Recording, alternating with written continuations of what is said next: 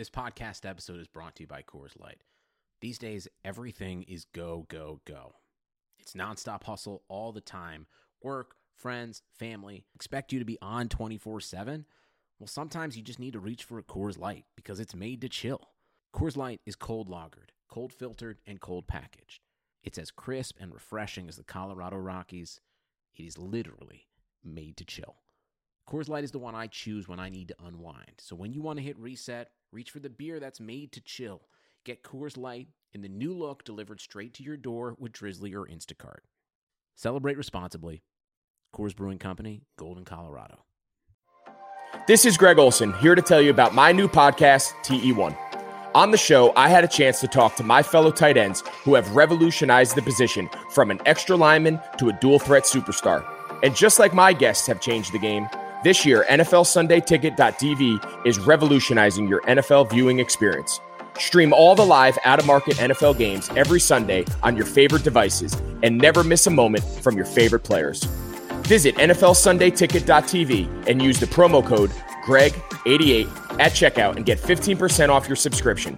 That's NFLSundayTicket.tv and the promo code GREG88. Subscribe to TE1 and get NFLSundayTicket.tv an unmatched dual threat.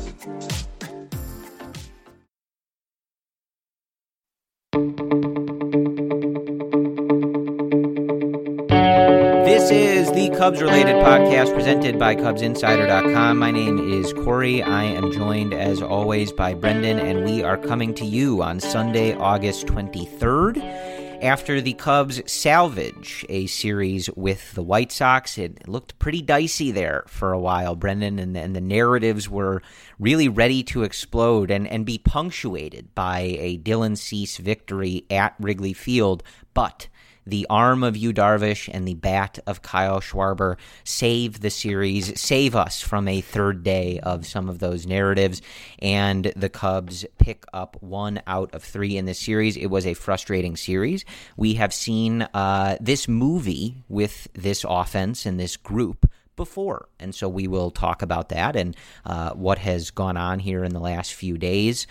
And we will talk about the pitching staff and, and anything going on with the bullpen. But I, I can give you a warning that today's episode is going to be pretty heavy on the offense because that appears to be the lead story here for the Cubs.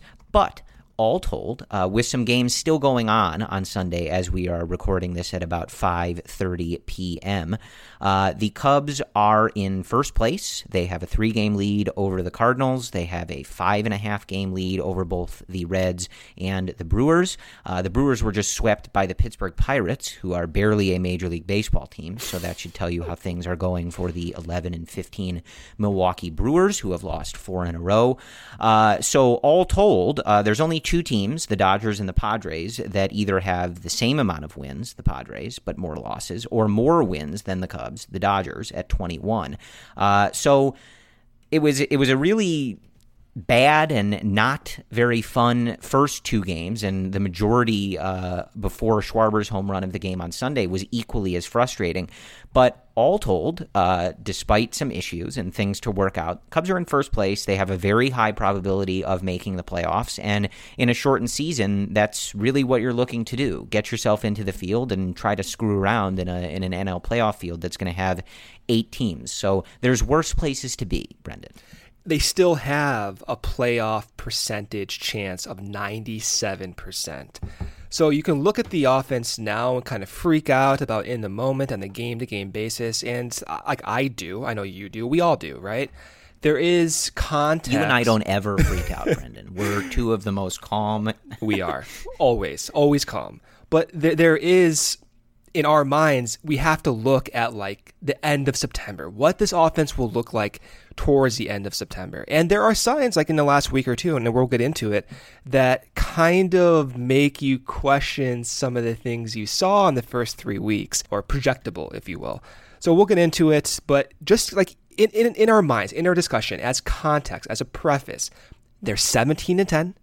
They have right. a 97% chance of making the playoffs, and everything we say is geared towards right now the assumption that they're not going to fall off the cliff and they're going to be in that three game playoff set in about seven to eight weeks. Yeah, I think this is very much going to be a multiple things can be true at once type situation, right? Like the the, the offense clearly is not in a good place right now and and may continue to not be in a good place given what we're learning or, or what we're sort of piecing together about Kris Bryant. But the team is in first place again, like you said, Brendan, unless there is just some sort of major collapse, they're going to make the playoffs and they're going to have a shot. And as we saw on Sunday, you can ride Yu Darvish to a lot of victories, right? And so the, the goal here is get in and try to mess around in a large playoff field. Problems, no problems, we can address it all, but multiple things can be true. And mm-hmm. there are a lot of other teams in Major League Baseball and certainly in the National League uh, that are in a much worse spot uh, than the Cubs, who find themselves in a good spot. So we'll talk about it, but yes, it is important to keep the context. Before I go into uh, a brief recap. It'll be brief because I'm assuming, uh, unless you are a White Sox fan that has meandered to the a podcast literally called the Cubs related podcast. I'm assuming you don't want to hear me recap uh, those first two games. I would tell you uh, pretty much all you need to know is just the words Jose Abreu should pretty much cover those first two games. Uh, so that's pretty much what that is. Uh, but the first thing we have to talk about is the Kris Bryant situation. Mm. So we all know that when he made that diving catch in the outfield, the camera cut to him. He was wincing. He was clearly feeling something. Came up later in the game and immediately hit a home run. So we were all kind of like, oh, okay, maybe he feels fine. But then he exited that game early, and it has been uh, a confusing thing to piece together, right? Because he wasn't put on the IL. They've said he was out there trying to take some swings, hoping to get back out there. And then over the course of this weekend, they do put him uh, on the IL. And so what Jordan Bastian said earlier today when they talked to Kris Bryant is, quote, Bryant says his wrist didn't feel right in the on deck circle back on August 12th, but then he hit the home run in Cleveland, and that ignited a mental battle of not feeling right, but having a great result while playing through it.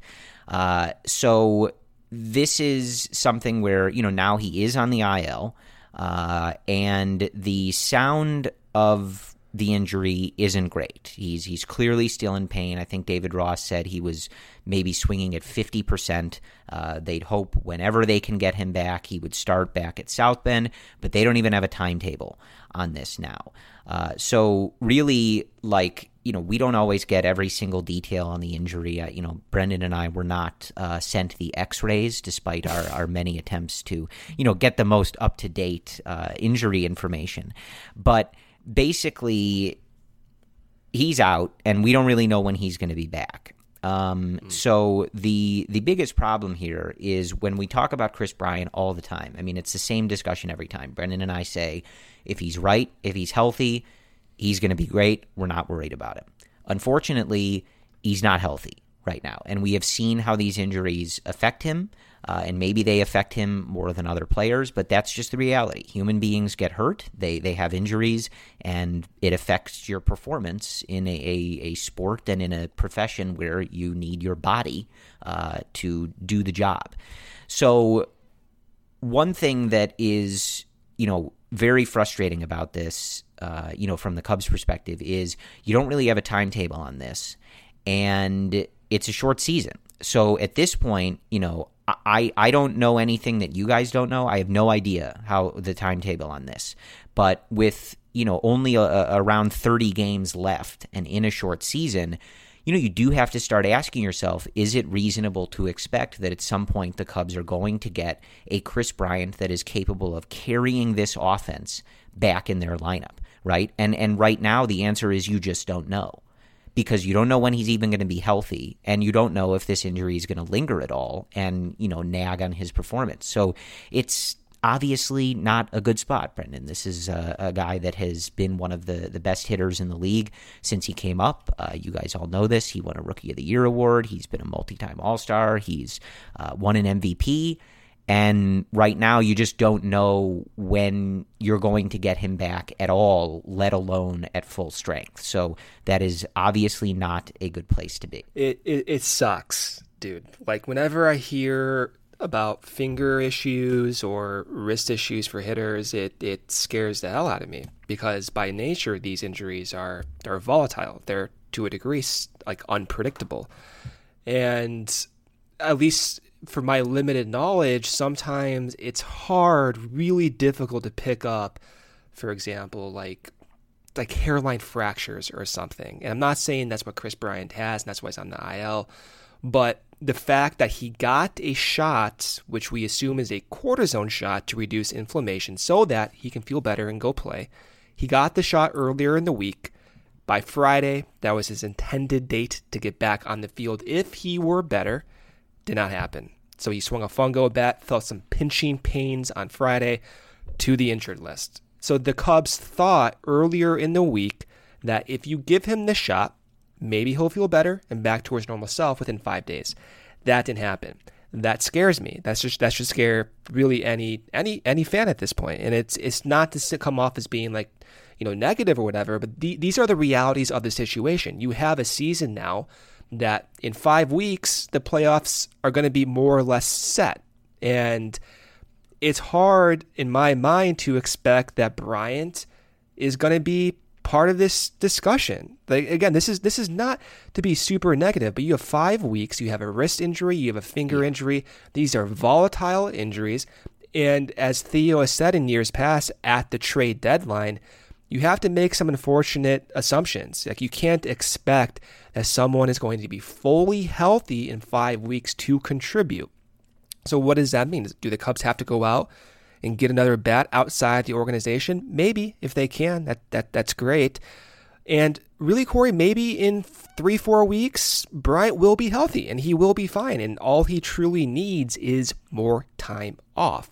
We just don't know. And that's that's the right. unsettling part about this is that you are you're operating under the preface of uncertainty. And I hate that. That's the one like I rather have an injury that I know what the timeline is. That I know in six weeks, if he passes this threshold, boom, he's good to go. But it's these injuries to the hand, finger, wrist. I hate them, and it sucks, and it's right. unfortunate for the Cubs. Yeah, and so Bryant saying, "quote uh, The hardest part is to balance the mental side of getting through pain of injury." Especially with games running out. You've just got to accept it for what it is and take the time to get better. But yeah, it's very frustrating to continue to look at the schedule and realize that, hey, man, we're running out of time Ugh. here. So uh, again, it's it's just what it is, and that's what they have to do. They have to take the time and see if it can get better, and see if he can get back out there, uh, pain free, concern free, whatever. But uh, we, we we start with this uh, because you know, uh, despite there are a lot of fans for whatever reason that don't appreciate Kris Bryant's value. Uh, we've if you listen to this podcast, we've certainly tried our best to change anyone's mind on that. Uh, but this is a big deal. I mean, like I, I, I really feel weird that we have to clarify, and I and I think those of you that listen to us aren't necessarily amongst this group. Uh, but Kris Bryant is really good when he's healthy. He is a, a, top hitter in baseball, and that is now removed from the Cubs lineup for uh, an unknown amount of time. So that is not good. I mean, I, I, don't think that requires much further clarification. But we'll talk about that a, a, little bit more when we get to the whole offense outside of just a brief recap. Just want to touch on a couple things to set the table here for these games. Uh, the Cubs losing 10 to 1 on Friday. Uh, this was not a good start for Jon Lester. Uh, and I, I, think if you if you listen to this podcast, I, I feel like Brendan and I have been pretty clear and honest, and for the most part, right on with Jon and, and everything that goes on with him. Uh, this was a terrible matchup for him, and he needed to have his command be at its best. And from a visual perspective, uh, from someone that enjoys watching Jon Lester a lot, I would say that his command was at his worst in this game, which was just an awful recipe, right? The White Sox have a loaded right handed lineup that hits absolute piss rockets all over the ballpark.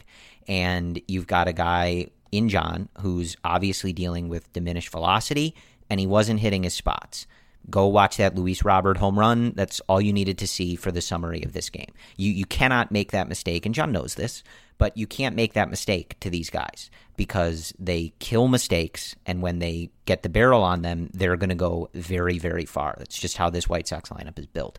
Um, so, but I think we've been very clear about the expectations with Jon and you know what the deal with him is. We've said for you know really like probably over a year now that the the the deal with Jon at this point in his career is he's going to give you those quality starts for several in a row, and he's going to be able to put together strings of three or four games or whatever it is where he has uh, a ERA that sits around one. And then he's going to have these clunkers. This isn't news. I don't think we learned anything new, I guess is what I'm saying about Jon in this game on Friday.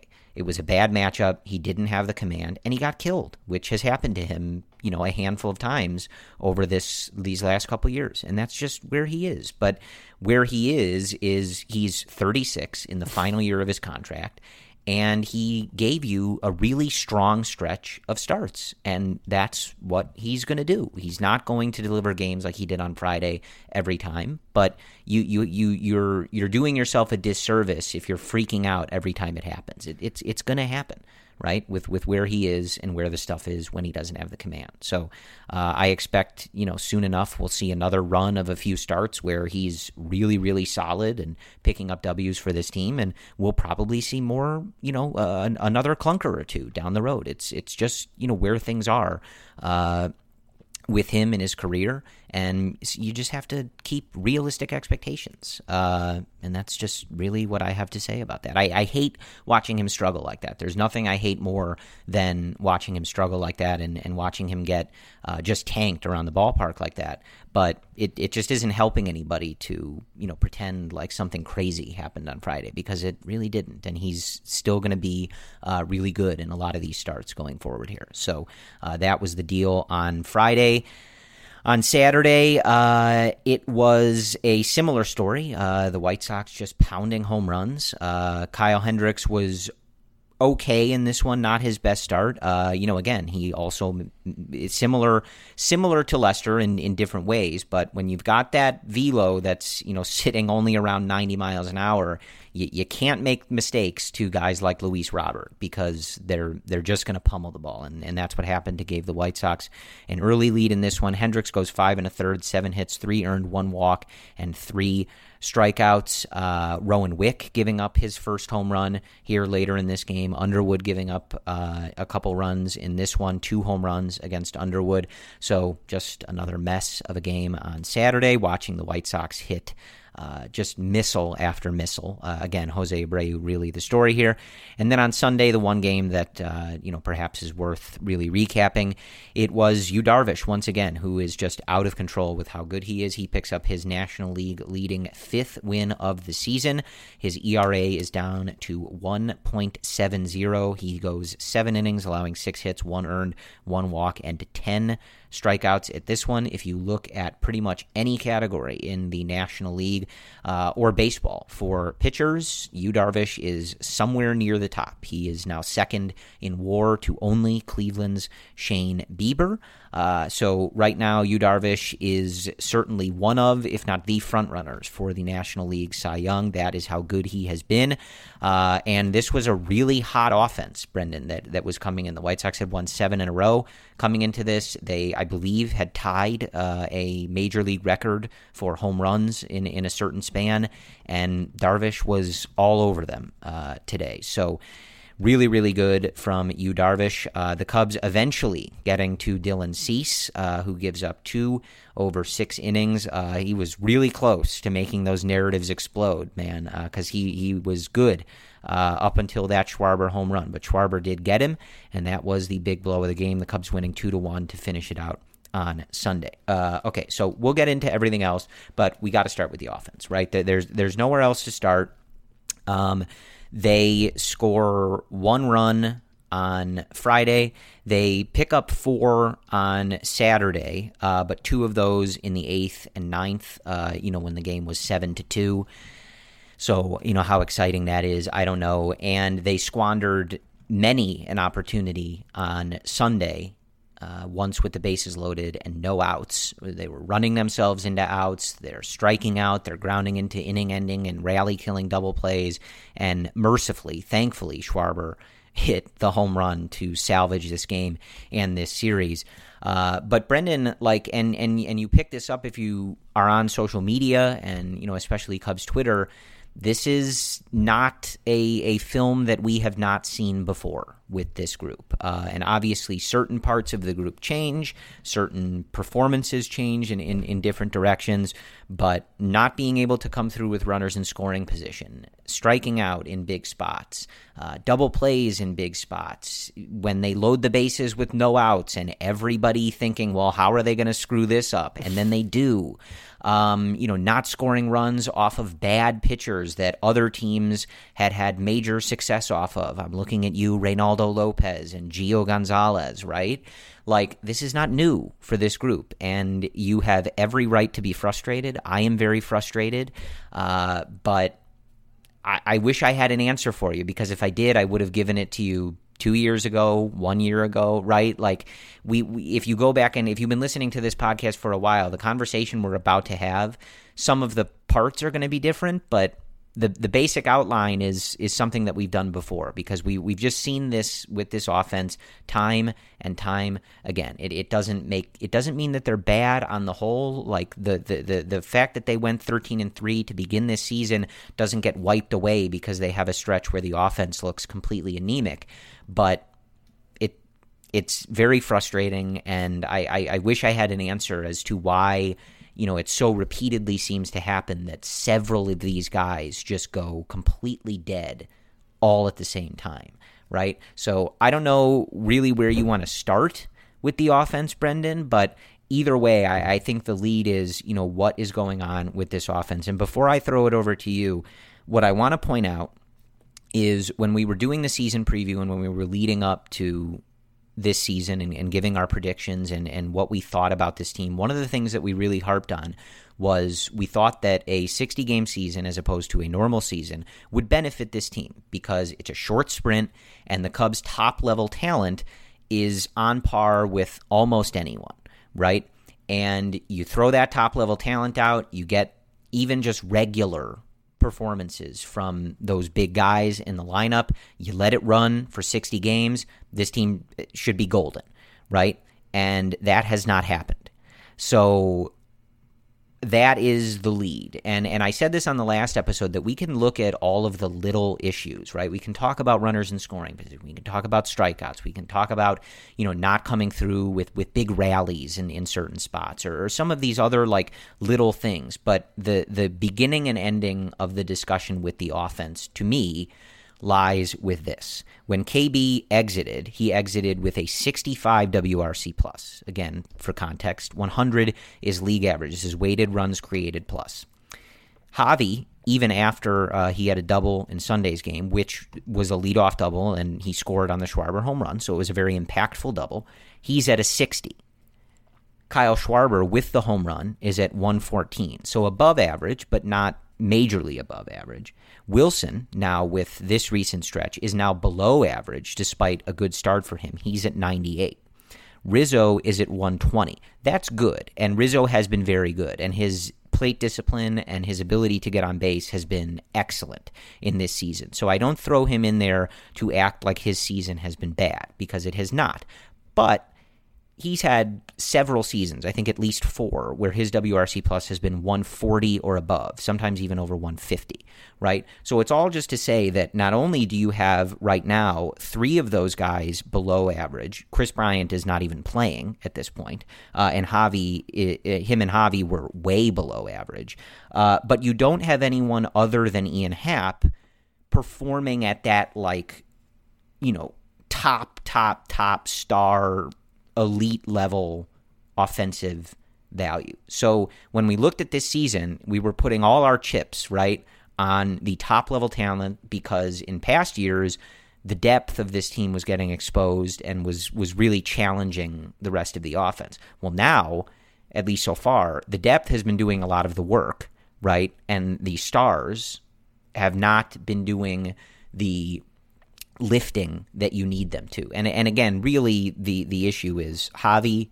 KB, and now Willson, who's sub league average as far as offense. Schwarber and Rizzo have been good uh, on the whole, but again, you don't have anybody other than Happ really like carrying and like playing at that like star level, you know, completely right now. So that's where the offensive discussion starts with me because you, you just need those guys to produce. Not only do you need them to produce, but you need three of them to not be performing at below league average levels, Brendan. That's just not how we mapped all this out. That's just not how we envisioned this team being successful. So there's a lot of ways to look at it, but but that's where it starts with me. When you have KB and Javy performing at such poor levels. I think coming into this weekend, Javy was a bottom five hitter in baseball, which is insane to even say. But, you know, we're near halfway through this season, and that's where those numbers are. So you want to talk about the offense, that's where we have to start. I'm going to start a little bit more broad based and generalized, and then I want to go straight into Javy. Okay. But I want to ask two questions. Just play the game with me.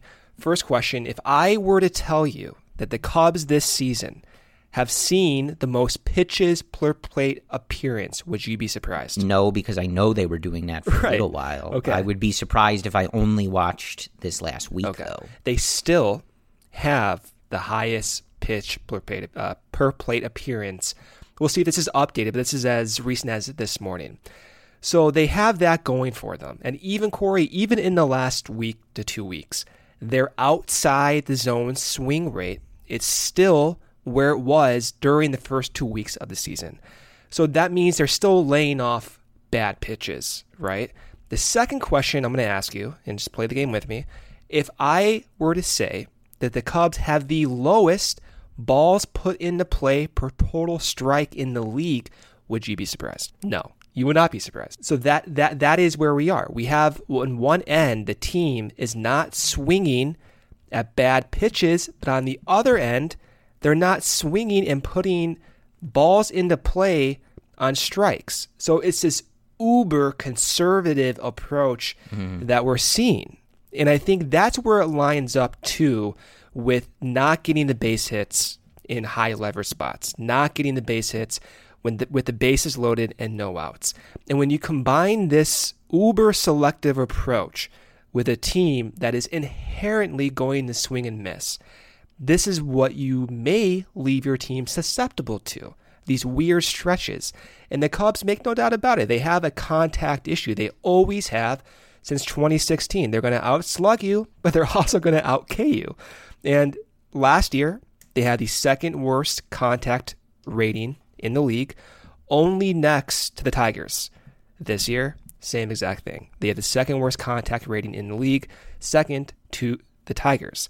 So th- this this is where we are. This is a team wide issue that's plagued the team for four or five years now. And by plague, we want to be a little bit careful because th- this is still an issue, and it was still an issue in 2016 when they won the World Series. They just hit so many home runs. They had Dexter Fowler, they had Ben Zobrist, two guys who were not as susceptible to some of the numbers we're seeing today. So this this is where we are. When you throw in someone like Nico Hoerner, maybe higher in the lineup, maybe you can kind of break apart these homogenous plate approaches, if you will. And maybe with Ian Happ performing well and seeing pitches and he's making more contact, maybe that in the long term will shift some of these numbers around, especially if Javy can get back to normal and especially if Kris Bryant gets back to normal after his injury. But th- this is really the crux of the issue is they're still grindy plate appearances. I still want to put that out there. They still are seeing pitches. They still are laying off mostly bad pitches. But within the last two weeks, that has contributed to some of this super selectiveness, and they're not putting the ball in play. For a team to have the worst ball in play percentage per strike tells you everything you need. And to me, it, it, it passes and agrees with my eye test over the last two weeks. In the early going was that grinding approach and how many pitches they were forcing a lot of the the opposing starters to throw and how early they were getting into those bullpens. And you know this weekend against the White Sox you know you just didn't see that same level of success. And I think it particularly disappointing in those last two games. Um, you know, you you have someone in Cease who we know. I mean, he was in the Cubs organization, but you know, even the book on him has long been that he his command isn't good. You you can he's very susceptible to the walk despite having really good stuff. You know, the Cubs walk three times uh, and they see 103 pitches over six innings, but in the early going, you know, Cease was very efficient in this game, and the Cubs really were not forcing him to you know they, they really w- weren't as accepting of some of the the bad stuff as I was hoping they would be against Cease, even though eventually they do get to them. And I I really don't know what to say about this group uh, and facing guys like they did on Saturday. I, I am so tired of this, Brendan. I, I wish I had the answer for this, and I really don't. But the fact that this group puts up two runs and two hits in seven innings off of Reynaldo Lopez and Gio Gonzalez, I, I can't handle it yeah. anymore. It has been a thing with this team for years that when a guy like we joke about it before the game, right? Like, oh, this guy has a seven and a half ERA, so the Cubs are going to get no hit. And how many times does it really look like that? And and you just wonder, like, other teams go up and pound these guys, right? Like I think Lopez didn't make it out of the first inning the last time he had started, and that was weeks ago. And he comes out, it's only three and a third but they get one hit, they walk twice, and they strike out four times. And then here comes Gio Gonzalez, who's been carving them up for years with his junk, right?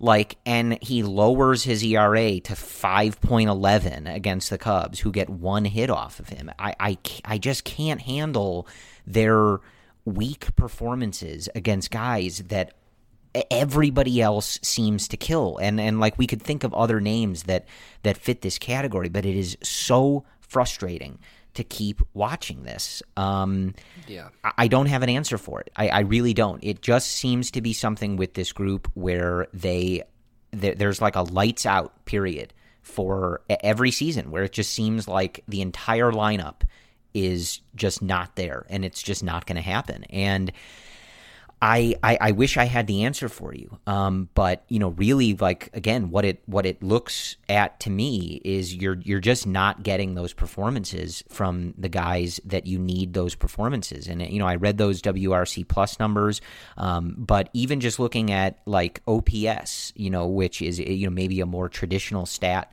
uh, for a lot of people. Like Happ is over a thousand. Happ has been great. I think we've highlighted that enough. I think you guys know that.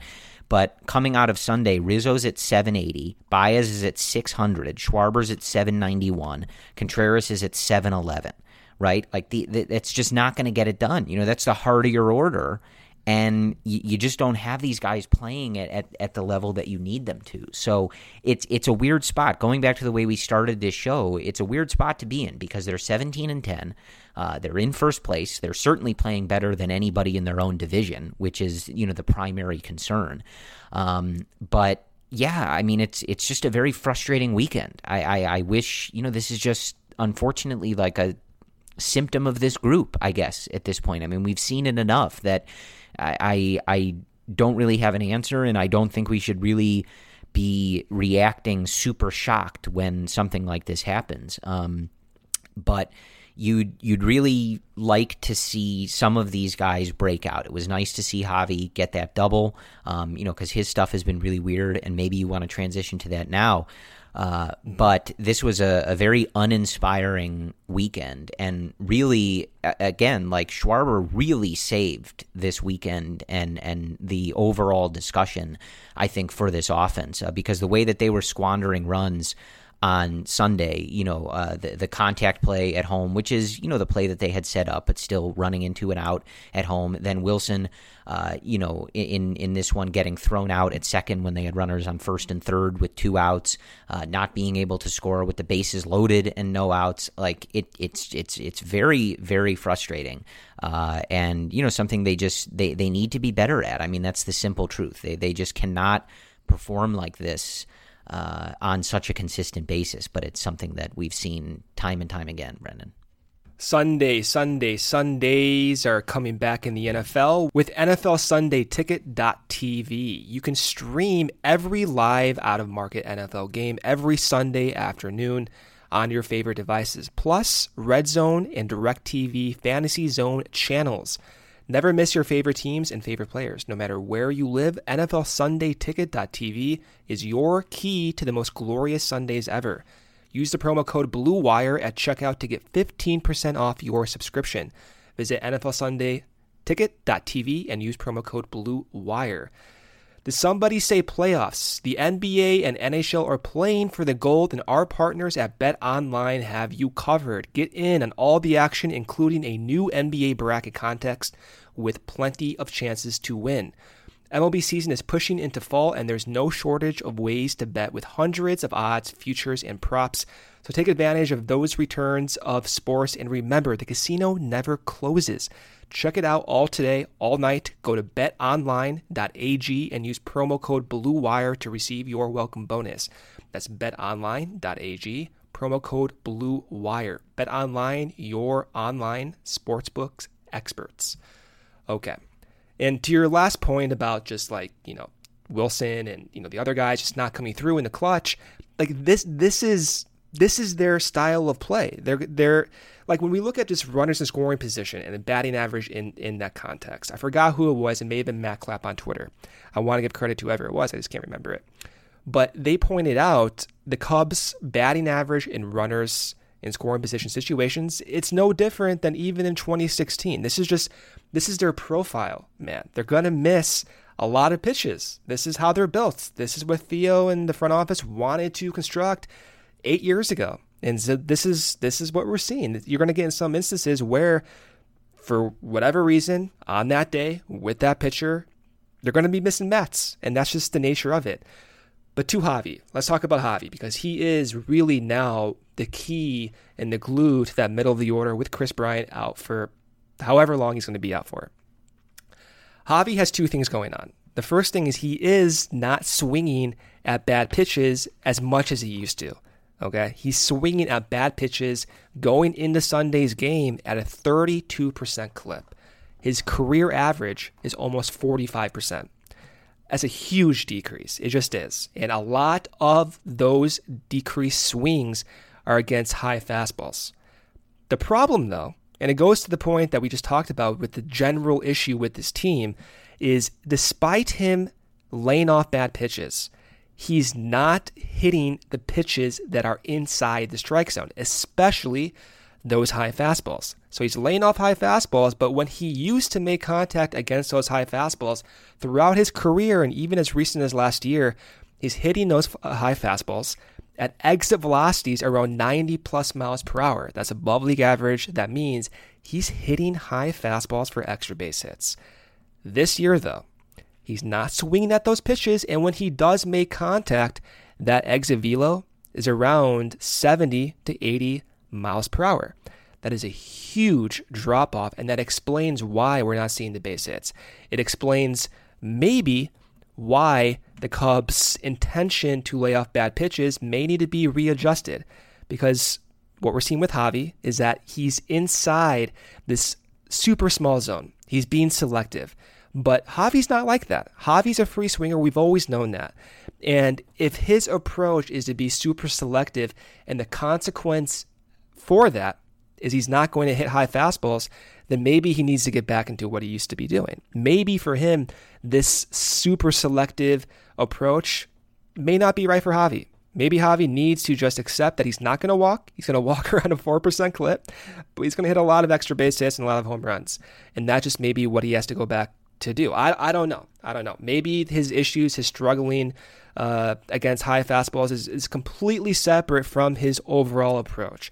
But when I look at the data and I try to figure out what, what's going on and try to, at least in my mind, put pieces to the puzzles, to me, it makes sense that he's not hitting high fastballs because he's laying off those pitches at career best rates and not just like a 5% rate. We're talking like literally 40% decrease in swinging a high fastball. So I look, I'm I'm I'm here for all that. I I don't really have a good read on what's going on with him. It was really nice to see him get that double uh, on Sunday. You know, just going up there and attacking on a pitch like that. Um, and I I I just don't know, man. Um, I you know we've seen Javy in different phases of his career. Obviously, I mean he's he's one of the players who uh, tends to have some of the more drastic streaks, either in the positive or the negative element, and he's certainly evolved, uh, obviously, as a player since he came up and and, and since he was a prospect. Um, but you know, just some of these at bats feel like as bad as we've seen him. Um, and one thing that I just hate was hearing his quotes from the game last night. Um, and hate meaning that I, I hate when he's sad like this. You know what I mean? And and Javy after the game on Saturday just saying like I'm not trying to suck. I'm not trying to be this bad. I, am tr- I'm trying my best. And and you know like this is so hard for it's hard for anybody to struggle, but we just know the the passion with which Javy plays the game. I mean, this is a guy who has the Major League Baseball logo tattooed on his neck. Uh, so his his life is, is baseball. The passion is baseball. We've talked about you know his family's connection uh, to baseball, and you know how often he's thinking of his late sister when he's playing out there. And so you just think of how hard struggling like this is hitting him, and it and I, I just hate it. I, I hate the idea of Javy Baez feeling sad or, or feeling like he's letting people down. I mean, I hate like even talking you know, about this. That that's the thing. It's like I, I don't want to come yeah, on I, here. I hate it. I hate it, and and sometimes when we talk about these issues, it gets interpreted as we're like bagging on these guys. Like I and I hate that. I always hate talking yeah. about issues that are real, and you know the players and David Ross will tell you they're real as well we want these guys to succeed so badly. Like I'm rooting yeah. for these guys to succeed, and it sucks that we have to talk about this. Well, and we're digging into this because Javy is so good, and we legitimately cannot understand what is happening. You know right. what I mean? Like, yeah, it, never in a million years, if you told me almost halfway through the season Javy would have bottom ten offensive numbers, that's not that's not we're we're not here to to you know drag him for those numbers. Yeah. We're trying to figure out what's going on because that does not line up with anything like that. I, I can't even fathom how this is happening. You know, guys slump and these things happen, but we just know Javy is better than this. He's so much yeah. better than this. He's an otherworldly player at times, and so we're we're just trying to figure out what is going on here. I will say though, like Jordan, like Jordan Bastian pointing this out and maybe maybe provides context to even like our interpretations. And it is it is uh, something to consider. Okay. In 25 games in 2018 when he was the front runner for most of the season for the MVP race until Christian Yelich took off in September Javy in 25 games during that stretch posted a 252 on base percentage with 26 strikeouts and no walks at all. So they've played almost 25 games this year and we're seeing pretty bad numbers. But this is not something that's completely new. And in these small sample sizes that we're seeing, it's possible a player like Javy goes through these ruts. And right now, it's the first part of the season, so we always interpret it maybe a little bit more severely than normal if it happened like 25 games during a regular season. But I will say, there there are two sides to this. You can still accept that this could just be a 25 game sample, but Javy's struggling for reasons that we don't know why. Like these, this is a different way to struggle. This is not Javy like wailing outside the box. This is Javy missing his pitches with a super unorthodox patient approach relative to what we've seen in the past. Yeah. Well, so there was, I, I think it was against Reynaldo on Saturday. I, I apologize if I have this wrong, but I, I, I do think it was against Reynaldo that I think was fairly emblematic of exactly what's happening here, where I think he might have chased uh, at least one pitch, you know, a, a, breaking ball out of the zone, and then he just watched, uh, you know, not mid nineties fastball go down the middle of the plate, yeah, and didn't even offer at it, right. and I and I think that was really uh, you know, kind of one of those, like, really one of those moments where you just go, man, like, what is what is happening right now? Like, is he is he in his own head? Is it something with his approach? Like, you know, be, because he just he wasn't he just wasn't there on it. It, it was a, it was a very hittable fastball in a mistake zone for Javy Baez, and he just looked at it for a called strike three. And you know, that's just one of those things you look at and go, like, I'm not sure what's what exactly is happening here, but like something's just off because this is a pitch that he should send to the moon, and the fact that he's not even offering at it, just you know, you you just think like maybe there's too many gears turning in his head, or he, he's just not right, like something you know, overthinking things. Who knows, right? Um, but that one, that was like one of those plate appearances where you're like, okay, like I think this is we're, we're like clearly looking that like something is just off here because he just wasn't even he wasn't even on this this fastball that was just right over the plate. Um, I think it was Lopez. I apologize if it if it wasn't, but there was just definitely an at bat where it was like this is really strange. Um, and like visually, I'm I'm not really sure what's happening here. But again, like just to sort of wrap up the the offensive discussion. Um, I, I think those are the main issues, right? Like we know, and we've talked about this a thousand times, and, and you mentioned this earlier, Brendan. Like this is just sort of how this group is constructed, right? Like there there are guys who are prone to slumps. There are guys who are prone to you know their K rates rising at times and stuff like that. And you know sometimes this is what it looks like. I, I, I don't have a better answer readily available for you. I, I, I do think you know, uh, we talked about it on the last episode. You know, I, I do think that, you know, despite the double on Sunday, I, I, I know that, you know, some other guys aren't performing. I, I think you have to at least think about moving Javy until he gets going more from that three spot, um, especially with the way that Rizzo has been able to get on base. We, you got to have somebody that's hitting directly behind him, and and I think that that's just it, it, it's really hurting this offense, and it's really putting a lot of pressure on everybody. And and again, this is not to dial in on Javy or anything like that, but like the, the, the, look it's plain and simple right? And you saw this in 2018 you need like at times Javy we need Javy to carry this offense. It's a huge burden to put on someone.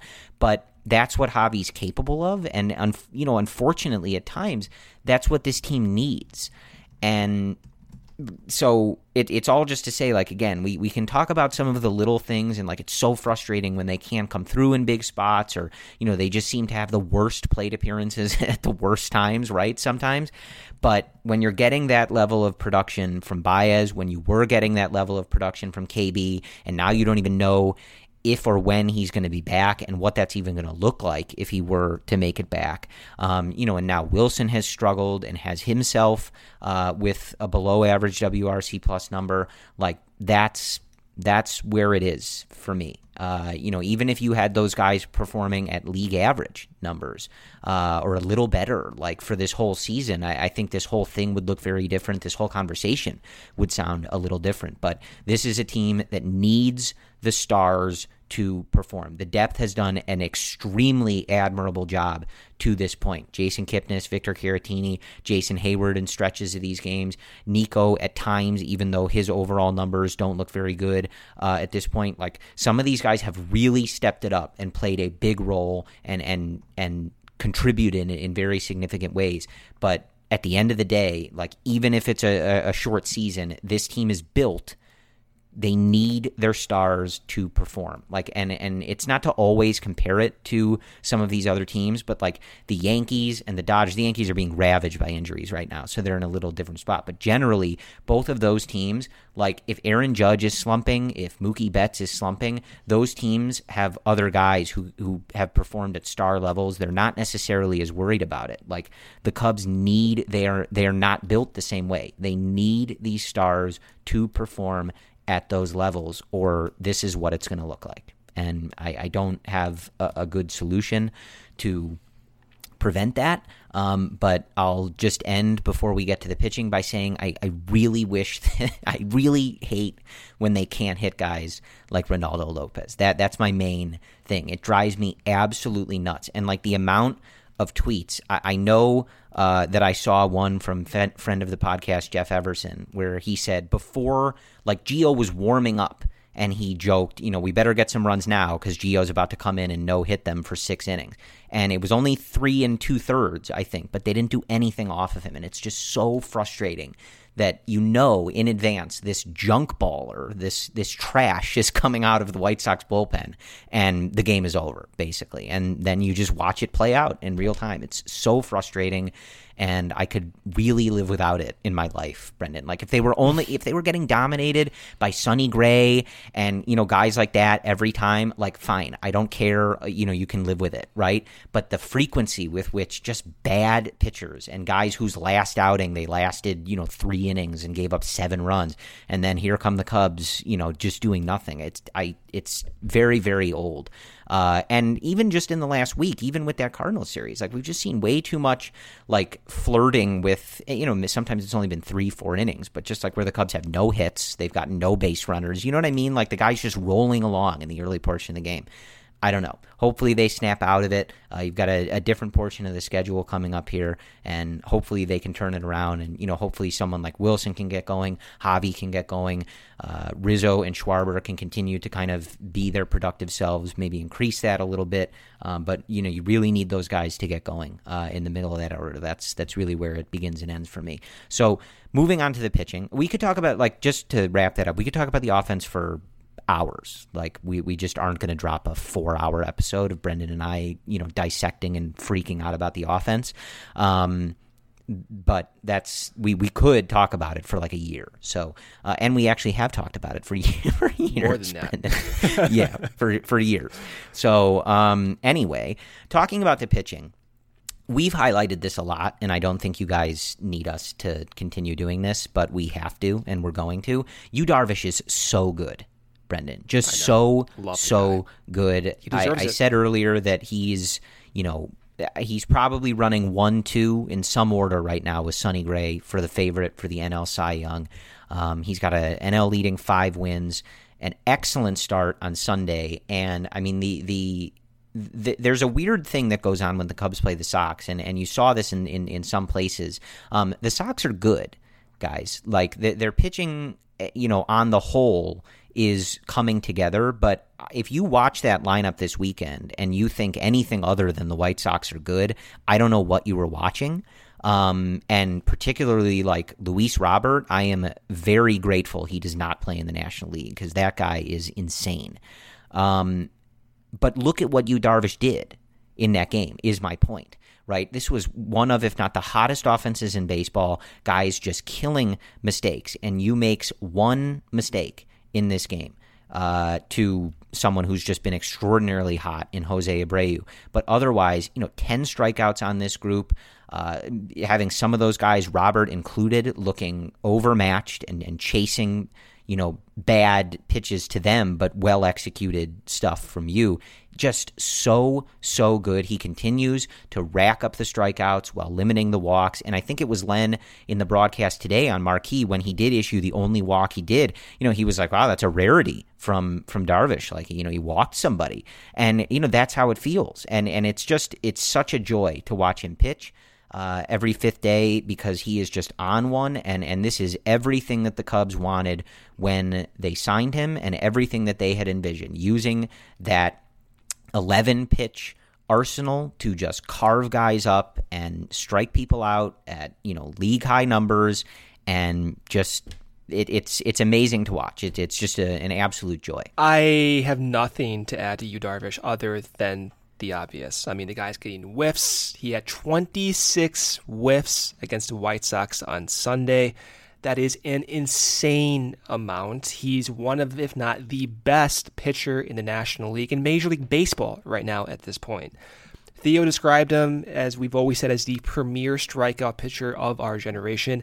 He is. He is everything that we wanted when he was signed right now. And he's overcome so much adversity and nonsense from the media, including the Chicago media, looking at you over there at NBC. And he does it so humbly. You cannot, if you wanted to make a pitcher in a machine, you want to like computerize a, a pitcher, you can't even get as perfect as Yu, Darvish. The guy is an outlier in every way from a pitch number standpoint to how his pitches move to his complete attitude, his his preparation, his humble intellectual curiosity. What more do you want from a pitcher? And the fact that he's on the Cubs, so lucky that we get to witness this. And he's 34 years old and he's coming into his own with the Cubs. And right now, if the season were to end today, he'd be the Cy Young winner, probably. Just given, you know, all the numbers we've seen from FIP to ERA, the strikeouts to you want to put wins in there, you can put wins in there. Everything he's in the top tier, number one or top three. So good for him. I cannot be more happy out of anyone on the team. Not to compare everyone else, but he has gotten the most nonsense thrown at him over the last two years. Yeah. He deserves this. I hope he's embracing this. I'm loving the energy. He had that one uh, strikeout in the seventh inning. This you can tell he's so pumped up, so enthusiastic about it and I cannot be more happy for Yu, Darvish. One stat here uh, that I think illustrates this pretty well: since the All Star break of 2019, Yu Darvish has 162 strikeouts wow. and only 13 walks in 102 thirds, I mean, 118 and two thirds. That's non-humane. innings pitched. That is wild. Yeah. Uh, that's I, I mean I, that's that's all it is, and you know especially for the way that not only has he responded from the way his Cubs career started with the injuries uh, and the erratic, you know, walk totals and stuff like that. Not only has he responded to that by just being really good and dominant, but he's done so in specifically, you know, sort of flipping the script on what that main issue was, right? Like he, the, the the walk totals were crazy in some of those early starts, and you know then he was hurt and, and that whole thing, right? And the way he has responded is just like literally not walking anybody, and it's it's just absolutely amazing, I, and it's amazing to watch. And like you said, it's it you know from from a personal standpoint, just having been able to learn more about him as a person and uh, you know his his off the field personality, it's it's just uh, really really awesome to see him succeed like this.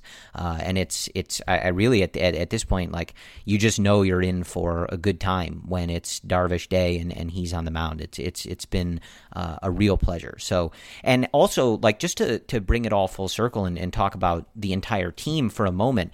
That's part of the reason where like you look at this offense, and obviously once you get to the playoffs, you know if it's a three game series, five game series, seven game series, whatever it is, whoever it's against, you know you are hoping that you get the offense that doesn't look like they did for most of this weekend, right? You get a different version of this offense, but you feel pretty confident. Like especially like you can throw Yu Darvish and Kyle Hendricks and you know, playoff Jon Lester or whoever else they end up deciding to use in a playoff series. Like that's why you you got to step back from even a, a, rough weekend against the White Sox and the offense looking like a total mess, and just say like, look, like they you've got the talent if they can get hot in the lineup, and I know that at least in one of those games, right? It doesn't matter what team they're they're playing uh, they're going to have the better pitcher on the mound. If we're talking, uh, you know, the National League playoffs, like they're able to throw Yu Darvish, that'll be the better pitcher on the mound that day. And that's what you got to focus on, like right. Like this team is on a collision course to making the playoffs, and right now they have the best pitcher in the National League. Like y- you got to keep everything in, in, in context, right? Like I think that's that's the the main thing. But just before we get into this next series recap, just want to do a quick look at the bullpen because it's it's something that we've talked about a lot. Uh, not a lot of big notes in this one. Um, I would say that you know we've kind of talked about uh, Underwood being one of those guys who's you know really on on thin ice. Uh, did not have a good performance on Saturday. Uh, struck out three in an inning, but also gave up two home runs. Uh, you know, so uh, if he has a role at this point, it's only in mop up duty, and because he has the potential to go multiple innings. Uh, but I would not be particularly surprised if you know he's not long for this bullpen. It just it just hasn't played. you know, we saw some good stuff for him in spring training and in the summer camp, but it just has not translated. He's just giving up too many home runs in, in these outings. I mean, that's really what it is. He can't keep the ball in the ballpark. Um, but what I really wanted to talk about uh, was you know, one want to give props to Jeffress came in and, and got uh, you know a four out save here. He's had some multiple inning work outings uh, so far this year, and he's he's really stepped up. Uh, walked a couple guys, uh, but you know ultimately got the job done in a very high pressure spot on Sunday against a tough lineup and against a tough spot in that lineup. So want to you know continue to give him props for the job he's done, and then just wanted to touch on Kimbrel. Uh, obviously, you know he walks two in this one, though. I will say, uh, especially that last walk, that fastball was inches from being a perfectly placed pitch uh, on a 3 2 pitch to get the strikeout. Um, you know, again, we're I would have started the episode by saying, "Hi, I'm Corey, and he's back." If I felt I had, you know, if it were time for me to be eating the crow, but I, I do think we're still seeing positive trends, and and the main thing is he's he's really able to locate the breaking ball. He, has been throwing it for strikes. He's been getting whiffs. It's certainly not as wild and you know useless as it was in the in those first outings. And the fastball looks good. The the velo is there. He looks like he has more of a feel for it. Um, I, I thought it was at least kind of interesting that they just didn't let him finish that eighth inning. I figure if you're going to do this in a two to one game, right? If you're if you're going to trust him in that spot in the first place, uh, that three two pitch uh, for the second walk was really really close.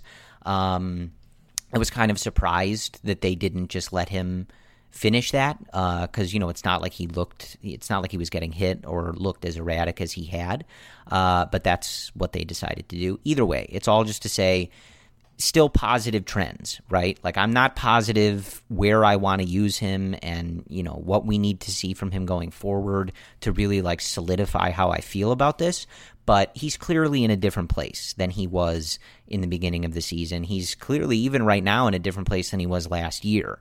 And David Ross said, you know, this was going to take some time. This was going to be a work in progress, and you know, this was going to be something that they really had to commit to and and take the time with. And at the very least, it's it's trending in a positive direction, and he's he's had some really positive outings. So I think that that's something worth highlighting. From tight muscles, tough workouts, signs of aging, to simply making it through each busy day. Everyone understands what it's like to be tense and sore, so everyone can benefit from TheraOne's CBD products. Started by Jason Wersland, Therabody exists to provide you with the best scientifically validated natural solutions to help soothe your body and relax your mind. It started with the revolutionary Theragun percussive therapy device. When Dr. Jason saw the benefits of using CBD in his treatments, he created TheraOne to bring you CBD products done right. And now through Labor Day, Monday, September 7th, TheraOne is offering our listeners a buy one, get one free for all TheraOne products. But you've got to go to theragun.com slash blue wire. If you don't love what you get from TheraOne, send it back for a full refund within 30 days of purchase. This is not something TheraOne is likely to do again. Buy one, get one free at theragun.com slash blue wire. But only until Labor Day. Go right now to theragun.com slash blue wire. Kimbrel, I thought looked good. Like you, Corey, I was surprised David Ross took him out after that last walk. But at the same time, we've been kind of calling for some urgency with these bullpen management, so I don't hate the call. And maybe David Ross and uh, the rest of the coaching staff saw something they just did not like, went to Jeffress. Jeffress closed it down. So I, I, I do give them credit for pulling the plug from something that could have gotten out of hand that we didn't expect. So that was good. I still think it's positive baby steps with Kimbrel. His curveball looked good. He got the whiffs. The velo continues to look better. So overall, I'm still pretty encouraged um, with him hopefully anchoring down that bullpen in the next few weeks. Okay, so let's preview this upcoming series against the Detroit Tigers. So the Cubs have a three-game set in Detroit starting Monday at 6:10 p.m. Central Time. We have Alec Mills on the mound for the Cubs. Alec Mills on the year is 2 and 2 with a 4.76 ERA. He'll be facing Detroit's Casey, I believe you pronounce his last name Mize or Mize. It's M I Z E. You guys know how we are with some of these pronunciations. On the year, he is uh, with no record. He's 0 0 with a 6.23 ERA. On Tuesday, the Cubs have not announced a starting pitcher yet, so stay tuned to what David Ross says. Maybe that gets announced Sunday evening after we record, but stay tuned on Monday to get that Tuesday probable pitcher for the Cubs. Detroit, however, will be uh, throwing Spencer Turnbull, who is 2 and 2 with a 3.65 ERA. That game again starts at 6:10 p.m. Central. And then to wrap up the three game set, we have Jon Lester on the mound looking to rebound from that tough start against the White Sox. Lester on the year Still 2 and 1. His ERA has ballooned a little bit to 5.06. He'll be facing uh, Detroit's Michael Fulmer, who is 0 0 with a 9.53 ERA. That game, like the other two, starts at 6:10 p.m. Central. So I think Lester is kind of the obvious pitcher to pay attention to. Some of his numbers still look good despite the ERA not looking good. The number I'm talking about is, is expected weighted on uh, weighted on base average, which is better than league average. Still getting a lot of weak contact, still commanding the ball exceptionally well, just not getting the whiffs to go along with that. So overall, look for Lester to keep pounding the zone, and hopefully, maybe some of the whiffs will follow as well. Also, keep in mind and stay tuned to Kris Bryant's injury announcements. Maybe they'll be monitoring him in the next week. He is eligible to come off the IL next weekend, even though right now I was, would not expect that but monitor any news with KB in the next couple of days. Yeah, I mean, pretty simple. I mean, the Tigers aren't a good team, and you know, you just struggled with a hot White Sox team. Uh, you know, and obviously aren't in their best stretch from from where they started. I think we all knew they weren't going to play at an eighty percent win clip uh, the entire season. Uh, and you got to beat up on teams like this. So that's that's pretty much where it is. I mean, obviously, I would love more than anything in the world to see Javy get going. And you know, I, I bet that double on Sunday had to feel really good. And you know, just a couple games in a row where he's able to you know really get the barrel on the ball uh, get that exit velo up, and you know just have some successful games. I think would you know really feel like the the weight of the world lifted off him. So uh, hopefully that's what we get against Detroit here. Keep racking up those wins, and you know again just to to bring it all full circle. Like they're in first place, their playoff odds are really good, and I think the goal in a screwy season like this is get in and try to mess around in the playoffs. Let Yu Darvish, you know, see how far you can ride Yu Darvish, and hope the offense gets hot and that's pretty much uh, what it is. But I think that's all we have for you.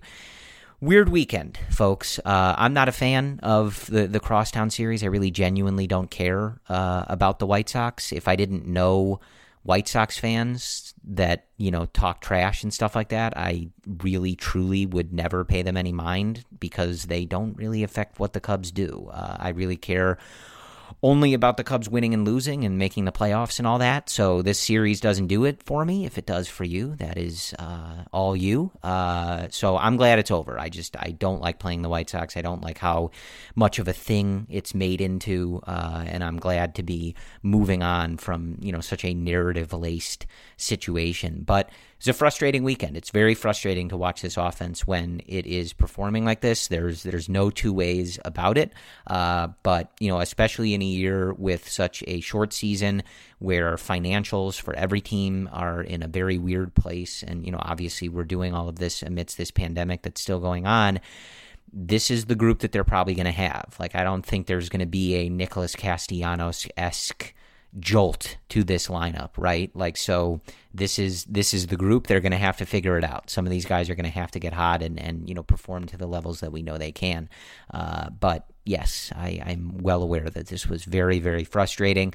Uh, I try to now that I'm older watch the games without things that I can easily break within my reach. Uh, but this weekend, 15 year old Corey would have broken a, a, few remotes watching this series, uh, a few remotes or you know, maybe phones or something like that. But I try to be a little more, um, you know, less a little less destructive now that I'm almost 30 years old because that's just not really a good look to be a psychotic old man. But you know, I get it. It was very frustrating. So hopefully the series with the Tigers is not as frustrating and, and we can continue racking up some wins here and, and pacing the NL Central.